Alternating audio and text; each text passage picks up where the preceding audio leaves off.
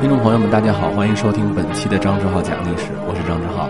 今天呢，我跟大家聊一期关于博物馆的故事啊。我最近有一本新书要上，在八月初就要上架了，《跟着文物穿越历史：三十件文物里的中国》。我这套书其实挺坎坷的。出这本书的一个很艰难的地方，就是这本书是有大量的那国宝级的文物啊，包括各地的这个文物的图片要用。出版嘛，不像我们平时写网文啊，这个图片可以当。这个出版物的图片每一张都是要经过授权的。在我们出版社去联系的时候，很多博物馆都给了我们授权，感谢全国各地的很多博物馆的这个支持哈。但是也有一些。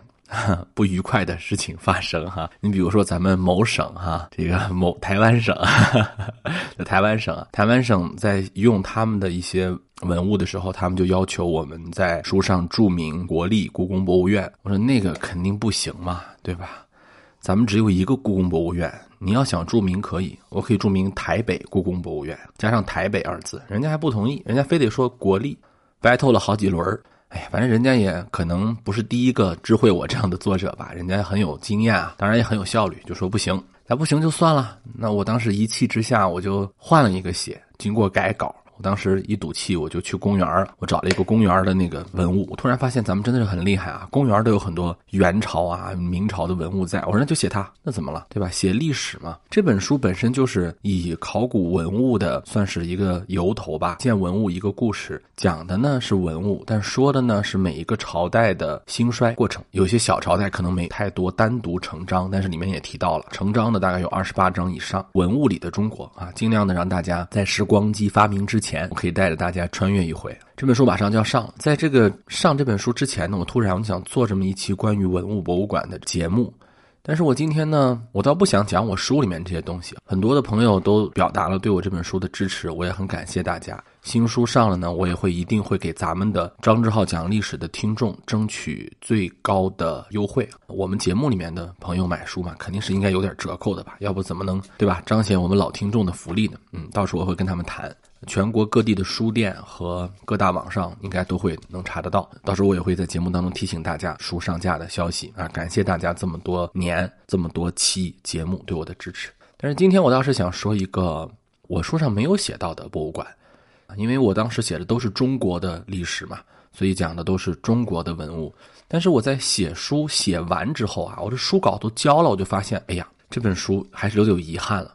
为什么呢？我突然发现，可能是由于咱们中国的古代文化太灿烂辉煌了，咱们的博物馆文物的国宝太多了，我就忘了写啊那些流落在海外的可爱的国宝们了。不过我想想，如果我写他们的话，我估计还得跟他们这些博物馆的人 battle 一下哈，让他们使使用用他们的图片。今天我就想来说说这些在海外的博物馆，尤其是里面的一些中国文物。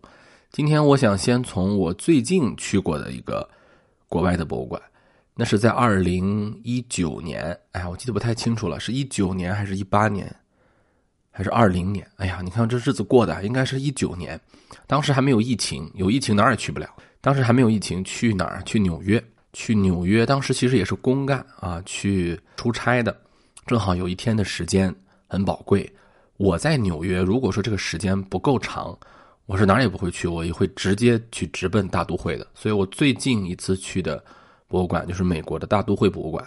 当时我还挺感谢的，是我的在美国的学生带我逛的这个大都会。这次逛大都会呢，还赶上了一次特产，叫最后的呃特展啊，特展叫最后的骑士，是中世纪盔甲展。我们都知道大都会有一个长期的中世纪盔甲的展厅，就中世纪的铠甲呀、盔甲的展厅。当时是有一个特展啊，就专门呃有一个更加。精美的啊，而且展品更丰富的一个扩大版，展示那个时代中世纪晚期文艺复兴还没有出现的那个时期非常精巧的欧洲的铠甲。但是我主要其实也不是去看那些铠甲，因为我之前我也不知道有这个特展的。我每次去都是主要去看咱们中国的文物的，尤其是我是一个山西人啊，就是你一进中国馆，迎面而来的就是山西洪洞广胜寺的那个。大壁画特别大，特别恢宏。那个是军阀混战时期，当时广胜寺已经破败不堪，后来他们卖给这个大都会的，有人要买嘛，他们就卖了。哎，那个时候国家也没人管啊，积贫积弱。当时的这个洪洞县的也不知道是哪个军阀吧，这也赖不到军阀的头上啊。那军阀，你说阎锡山嘛，他可能都不知道这个事儿，我觉得啊，他就卖了啊。当时很多的文物就这样很可惜的流出国外，所以就看到了这样的老乡，觉得很亲切。而且大家都知道哈，就是大都会博物馆对中国还是很不错的啊。这个话怎么讲呢？是马未都先生讲的。我在好几年前没有去大都会的时候，我就听过马未都先生就说过，说他第一次去大都会的时候，他就因为他喜欢瓷器嘛，他就发现在整个最显眼回廊的这个地方，简直就是一个中国瓷器史，就是你能把那个中国从古到今的所有的各个朝代的典型的瓷器全部能看到，而且那个地方还正好挨着一个就是喝茶喝咖啡的地方，非常惬意，是最醒目的一个地方，他看起来觉得特别的这个舒服。那当然，这些文物都是在近代啊，经过各种各样的方式吧。你说是抢吗？倒也不完全是，主要是买啊，买过去的。今天咱们来说说这个大都会吧。大都会博物馆是西半球吧最大的博物馆了，是吧？是西半球最大的博物馆，它的展品是有三百万件，就是我去多少次纽约，我都不可能看完。所以为什么每次去我都一定要去这个大都会看？就我下次去，我肯定还是会去大都会的。看不完的，对吧？我在那儿待一天，我也看不完。大都会是有能力展现出人类五千年文明史的这种博物馆。它始建于一八七零年，在博物馆创建的六年前，就是一八六四年，曾经办过一个大都会艺术博览会，对吧？这次博览会，呃，主要是为了当时正好赶上南北战争嘛。为这个南北战争时期的这个受伤的士兵募捐捐款，这次博览会有义卖的这个性质吧，就筹集了一笔善款。这当时的美国商人们觉得他们应该能给这个国家做一些贡献嘛，做了这么一个事儿。后来有人就说：“哎，那咱们要不就成立这么一个博览会？”当时很多人歧视美国嘛，那会儿美国刚刚就是他那个历史这么短，你说他怎么能搞五千年文明啊？当时他的历史更短了，大家都歧视他，所以说那咱不行，咱就得来个这个艺术馆。就得来一个博物馆，就跟这欧洲人就杠一杠。大都会博物馆呢是在纽约的中央公园，它的第一届的董事会呢是由一些金融家、商人，也有一些艺术家啊，包括律师啊，他们来组成的，大概是二十多个人吧。大都会当时其实就是个公司，你不能说是个博物馆，它就是个公司。它公司有董事会，然后有总经理，而且是跟公司一样，就是想办法赚钱啊，运营。对吧？他们藏品呢，就是买了，主要就是买，一个就是靠买，一个就是靠商人们捐，就这两个。人家捐什么你没法挑啊，而且当时他们捐的时候还很苛刻啊，就是捐的时候可能要附加条件，就只能是捐买。大都会最早的一批博物馆当中，你像有那个庞特摩根，对吧？皮尔庞特摩根，这是美国当时的商业大亨了，哈，人家有钱呀，人家说我要能连锅端的时候，何必一小件一小件的拿呢？很豪放了，是吧？大都会博物馆它只能刚开始就是靠买。你像咱们中国的博物馆，那不用，那咱中国自己地大物博，是吧？这往下随便挖一挖，考古发掘那多了去了，这都摆不这都摆不出来的。我们这文明古国，对吧？你想想，我们还需要买别人呢？不需要。我们博物馆也有买的，但只是辅助。中国现在大部分博物馆主要就是靠考古发掘的这个出土品，有买的，但只是辅助。但美国不行啊，美国那哪有历史啊，对吧？他要展展示什么呀？展示他们从五月花号开始的东西嘛，只能是这样。而且美国呢，这个国家他也没法跟人家英国呀那些国家比，那都是抢来的英法，对吧？咱们圆明园多少东西被他们抢了，对吧？臭不要脸的，对不对？就是很多是殖民掠夺。美国呢，也不是说没赶上吧，但是总是赶得比较晚。就是全世界范围的掠夺呀，美国是真没有赶上最好的时候，基本就没赶上。所以他当时也不能靠这个东西来获得展品，啊，所以只能靠买或者别人捐，自己也没什么家底儿。美国当时真的不能像我们今天想象的，好像那么财大气粗。当时美国就是一个很年轻的一个国家，所以只能靠捐买。你为什么要捐呢？这个我们好像这么说点小人之心夺君子之腹啊，就是我尽量的去夺一夺他们的这腹哈，好吧，大家不要喷我啊。如果发现我的这个想法太过于龌龊，你们就忍着点哈。就是首先啊，就是私心嘛，对吧？我把我的藏品，我有钱，我自己买买点藏品，我捐给博物馆，这是对我们家族或者对我们这个公司、对我们个人的一个名垂千古的雅事啊！这有些人有了钱之后，他就要追求这个吗？对不对？很多当时的那些捐赠者特别事儿，你比如说大都会有一个挺著名的那个捐赠者者啊，是在十八世纪末，有个叫沃尔夫小姐，呃，她捐了一百多幅名画吧，她的全名叫凯瑟琳，呃，雅。凯瑟琳·洛里亚尔·沃尔夫，今天你去可能还能看到，就是他就整个捐了快是一个展厅了。你想一百多幅画啊，但是他说了，你展可以，我私人捐，但是你必须标明这是我的私人收藏，把我的名字给我写上。你想，如果说大家都是这样的话，那一个博物馆那成啥啊？那不成，那不成富人富人私人收藏展示大会了吗？对吧？那博物馆不伦不类啊，对吧？也没法策展呀，没法布置啊。但是没办法，你就这么情况，所以当时。只能是那个样子。后来呢，经过种种的努力吧，啊，比如也有一些人直接捐钱的，比如说在二十世纪初，有一个罗叫罗杰斯的一个呃火车头制造商，哎，人家确实捐了一笔钱。后来他们家人还不愿意，还打官司。后来反正最后保留下了一部分吧，大概是五六百万啊，好像是五百万。这个靠这个五百万钱呢，可以钱生钱嘛。所以，作为一个公司，它就算是有了一个底层的运营的经费，它就可以虽然说不是很有钱吧，但是可以独立于那些捐赠了。我可以自己靠自己的钱来买一些东西了，对吧？你想，当时二十年代那个时候，广胜寺基本都没人管，你说那个壁画它能卖多少钱？卖不了多少钱。今天我们看起来都是国宝的东西，正赶上那个战乱年代，那都是白菜价啊！想想真的是和平啊，真是太好了。这战争啊，国宝都跟着遭殃，不光是人。现在有很多博物馆，确实在全世界拍卖，有很多也是借鉴了大都会这种独立运营资金的模式。如果你去过大都会，你就会发现，大都会博物馆跟我们国家的很多著名的博物馆啊，它不太一样。它不是按照比如说一个朝代一个朝代一个时期一个时期这样，它不是。很多那个欧洲老牌博物馆都是这样，它不是，它是有点像那个商场啊，比如说。呃，一楼卖这个，一楼一般都是卖化妆品、金店，对吧？车是吧？卖这些。二楼，二楼就是卖女装，三楼卖男装，是吧？鞋子或者说运动厂商，所以它是一个单元一个单元的，而且在那个商场当中会有咖啡厅，你喝咖啡是吧？啊，有一些这个美食美食店，你吃饭都是。大都会倒是不能吃饭啊，但是喝咖啡是肯定的，也能吃点简单的食物。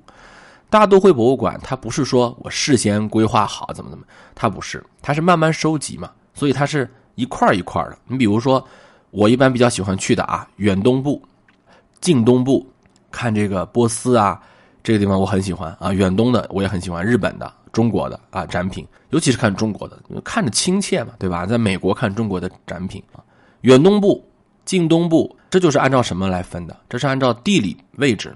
包括我上次跟大家说的这个啊，我一开始跟大家说的这个武器铠甲，这是大都会很著名的一个常设的一个分类哈。武器铠甲这属于什么？这属于功能类吧？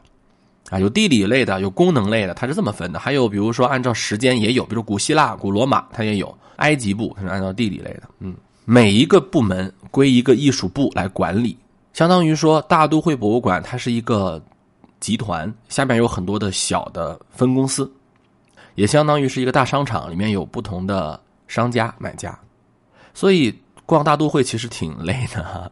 就是你要，呃，有一个很明确的目的性才能逛，最好是你想好了，我今天就是看画来的，哎，我就看梵高，那我就看梵高，你好好看，这够看的啊，这可够看的了。我今儿就看非洲，那我就看非洲，你能看两三个区就不错了，真的是很难。如果说你要想像咱们很多中国的博物馆啊，就是来一个。从古到今是吧？从旧石器时代、新石器、唐宋元明清，这个几乎不太可能，它也不是那么安排的。这个东西看似杂乱呢，但是它也呃也正常。你想嘛，藏品它天然它就有主题。你看，我虽然说这个是来自波斯的铠甲，这个是日本的铠甲，这个是中国的铠甲，这个是欧洲中世纪的铠甲，但它们都是铠甲呀，放在一块儿，哎，我挺好，我挺喜欢看这种的。来看一看日本战国时期他们的铠甲是什么样的，是吧？铜丸是吧？再看看那个欧洲的中世纪的那些机械铠甲是怎么回事哎，再看看那些游牧民族他们的盔甲是怎么弄的？哎，挺有意思。刀剑啊，都是刀，都是剑。这是日本的刀啊，这是欧洲的刀，欧洲的剑，是吧？中国的啊都有。这种逻辑啊，很多的时候是因为他们是商人逻辑。你想啊，我是一个收藏家，我不可能说我收藏逮谁收收藏什么吧？比如说我，我就爱收藏这个武器、箭头啊，收藏这个刀剑什么的，那我就肯定是这个东西特别多。我捐的时候，我就一股脑捐的。还有一个人，我就爱收藏这个鼻烟壶，那肯定是一堆鼻烟壶，对吧？往往一开始早期的捐赠啊、购买啊，都是这个样子的。没有人说，哎，我就按照年代搜，呃，收藏。我先把宋朝的瓷器全收藏一遍，唐朝的再说，那不可能，哪有这么厉害的人啊？就大收藏家也不能是这样的，对吧？美国盖这个大都会博物馆，或者说弄这个大都会博物馆啊，确实有他美国自己的国家的想法，因为当时美国确实是有钱了，但是跟欧洲老牌强国比呢，文化氛围真的是不行。尤其是纽约被人家嘲笑，那肯定得来个博物馆嘛。而且当时的公众也有逛博物馆的需要，咱们都理解，就是任何一个社会都是这样。咱们不用分什么中国、美国、日本什么什么其他国家，人有了一定的经济基础，商人嘛都爱搞一些抬高自己身份的一些品味的东西。有了钱了嘛，咱们就得搞搞收藏嘛，对吧？搞搞文化嘛，是不是？所以说他就可以有了这样的呃需要，而且。想看博物馆，还有一个特点就是，美国人在当时已经兴起了一种用博物馆来教育民众的这么一种理念。比如说，你看这些人，他们为了就拯救当时社会的问题，他们捐赠，这是一种教育啊。比如南北战争的时候，不是有那次捐赠吗？其实当时南北战争真是很惨，在美国确实是特别惨。就光纽约啊，就有人说，街上的流浪儿童就拥满了整个街道。妓院有名的没名的多达六七百所，大家想想这是为啥呀？就是因为这个社会不好过了嘛，人没有办法。你说人但有点办法，他能流浪街头吗？人但有点办法，他能出卖自己的身体跟尊严吗？没有办法。总体的社会风气也不好，所以那个时候美国人觉得这样的话，这些有钱人你就得有点社会责任吧，你不能为富不仁吧，是吧？这总不行吧？所以商人就想通过博物馆这种公众教育的方式，来改变这个社会风气。社会呢也比较支持这样的商人的出现，哎，所以商人们就是美国就是个商业国家嘛，他们就开始用他们商业的模式来组织博物馆，大都会就这么诞生了。大都会呢，如果你去查它的那个宗旨啊，就是他们精神啊，它有一个这样的宪章吧，他就说它的目的是鼓励艺术、鼓励美术，干嘛呢？应用在实际生活当中。普及美术艺术的相关知识，来提高大众的娱乐指向。我觉得这个东西啊，咱们抛开国家不说啊，我还挺欣赏啊。不是说大众想看什么我们就给什么。有人说，你看我们这个东西虽然不好，但是呢，大众喜欢呀，大众喜欢就是好的。你这个话不能这么讲。是吧？你不能这么讲。你有些我我不说谁了，大家想到的应该是可以跟我差不多的人。他就说：“你看，我就不要任何的品味，我就不谈任何的崇高性，我就是大众想看什么就给什么，等老百姓喜欢我就看。看似看似好像听起来没什么毛病，但是大家想想，道理是这么个道理吗？难道只是迎合公众的就一定是好的？我们作为艺术，毛主席都讲了，艺术要高于生活嘛。延安文艺座谈会的讲话。”历历在耳，对吧？那怎么就忘记了呢？你大众的精神的教育，你当然是要有一个导向的呀。这怎么能就说是大家想看什么就看什么？你这样说的话，那还有人想看毛片呢？你怎么不演去？对吧？比如说前两年、前几年有一些电影，他就打着说，呃，这个票房好，哎，这个大众喜欢看，就没底线了，这就是好的呀，对吧？所以当时。美国也是一个经济爆炸的时期，大家也非常的有时候想迎合一些低俗的东西，但是有些人就觉得哦不行，我们要利用博物馆，利用这些艺术品，这些人类的灿烂辉煌的东西啊，来教育公众。啊，教育公，他当时主要就是画了。当时大大都会主要是买了很多欧洲的画啊，像什么梵高啊，什么荷兰的很多画啊，就这些。包括二战期间，大都会呢也是挺了过来吧。很多的博物馆都遭到了战争的破坏，大都会也受到空袭，也有类似空袭的威胁。但是它呢，后来转移到他们那个百藻泽大厅嘛，藏起来一部分，后来又又复建。二战之后复开这个馆，吸引了当时大约一万两千人参加这个开幕式。美国人也没那么多啊，一万两千人参加这个开幕式，呃，推出了这个梵高的特展，啊，维也纳收藏艺术品的特展。这些大展从当时欧洲的各大博物馆租借了一些、拆对了一些藏品，哎呀，广受欢迎。最近几年呢，大都会也来过中国办过展览，它是为了吸引更多的人去到博物馆，他们当时组建了很多博物馆的拓展部，然后在中学。当时是第一个在纽约中学做巡回展览的博物馆，推出了专门针对这个小孩的一些文创，对吧？现在咱们很多博物馆都有文创嘛，那是他们一七八三年到一八零零年的这个美国历史上的文物啊、风物啊、这个地点啊东西啊，就做一个这样的集展给孩子们看。这种看似非常商业的运营模式，倒确实让博物馆走了出去。我记得我最近一次，二零一九年去到博物馆的时候，就能看到，除了有游客，像我这样的，一看就是游客的以外啊，这个学生在那里面长时间逗留的，有画画的，有在那儿坐着的，有在那儿参加活动的，就特别特别多。而且去博物馆，好像是我记得不太清楚啊，是那个价格极其的低廉。尤其是对于当地的学生，你只要有当地的学生证，那个便宜的就你不可想象啊！就是这对大众的开放的程度。大都会博物馆确实是在用商业的模式在做事儿，但是它把整个美国的这个文博事业确实推上了一个很高的高度啊！这这个影响确实对今天很多世界的博物馆，包括我们国家的博物馆都有了影响啊，都有过影响。到每一个周日，如果你去看啊。现在疫情期间我不太清楚啊，就是以前几乎每一个周末，博物馆从来就没有说是人少过，永远都是人挤挤的。像暑期，我们国家现在很多博物馆也是人头攒动，我觉得这个挺好的。很多人到了夏天愿意去博物馆啊，暑假愿意去。我觉得最最近几年博物馆越来越火啊，是个好现象。但是话说回来了，就是它并不是说到那么好的一个程度，比如说它的跟百姓的这个结合度还是有待提高，还是有一定的空间的。可能只是暑期比较火热一些，平时可能人就不多了，或者也只是接待游客为主，百姓的这个参与度还要。当然，我们知道很多博物馆增加了很多活动，虽然说我们的博物馆不可能是纯商业模式，对吧？咱们现在说博物馆都是事业单位嘛，啊，国家的这个东西，但是确实是应该向人家学习，好的咱就学嘛，不好的咱要摒弃，好咱就学嘛。当然，还是希望更多的文物吧，能够能在咱们国内展出。也是希望咱们不要再经历那样的时代啊，让这些外国人把咱们的文物都买走，或者抢走，或者弄走，能让文物带给我们很好的精神享受、艺术提高，让我们的日子过得越来越有样。这期节目我们就聊到这儿了，感谢大家的支持，下一期节目我们再见。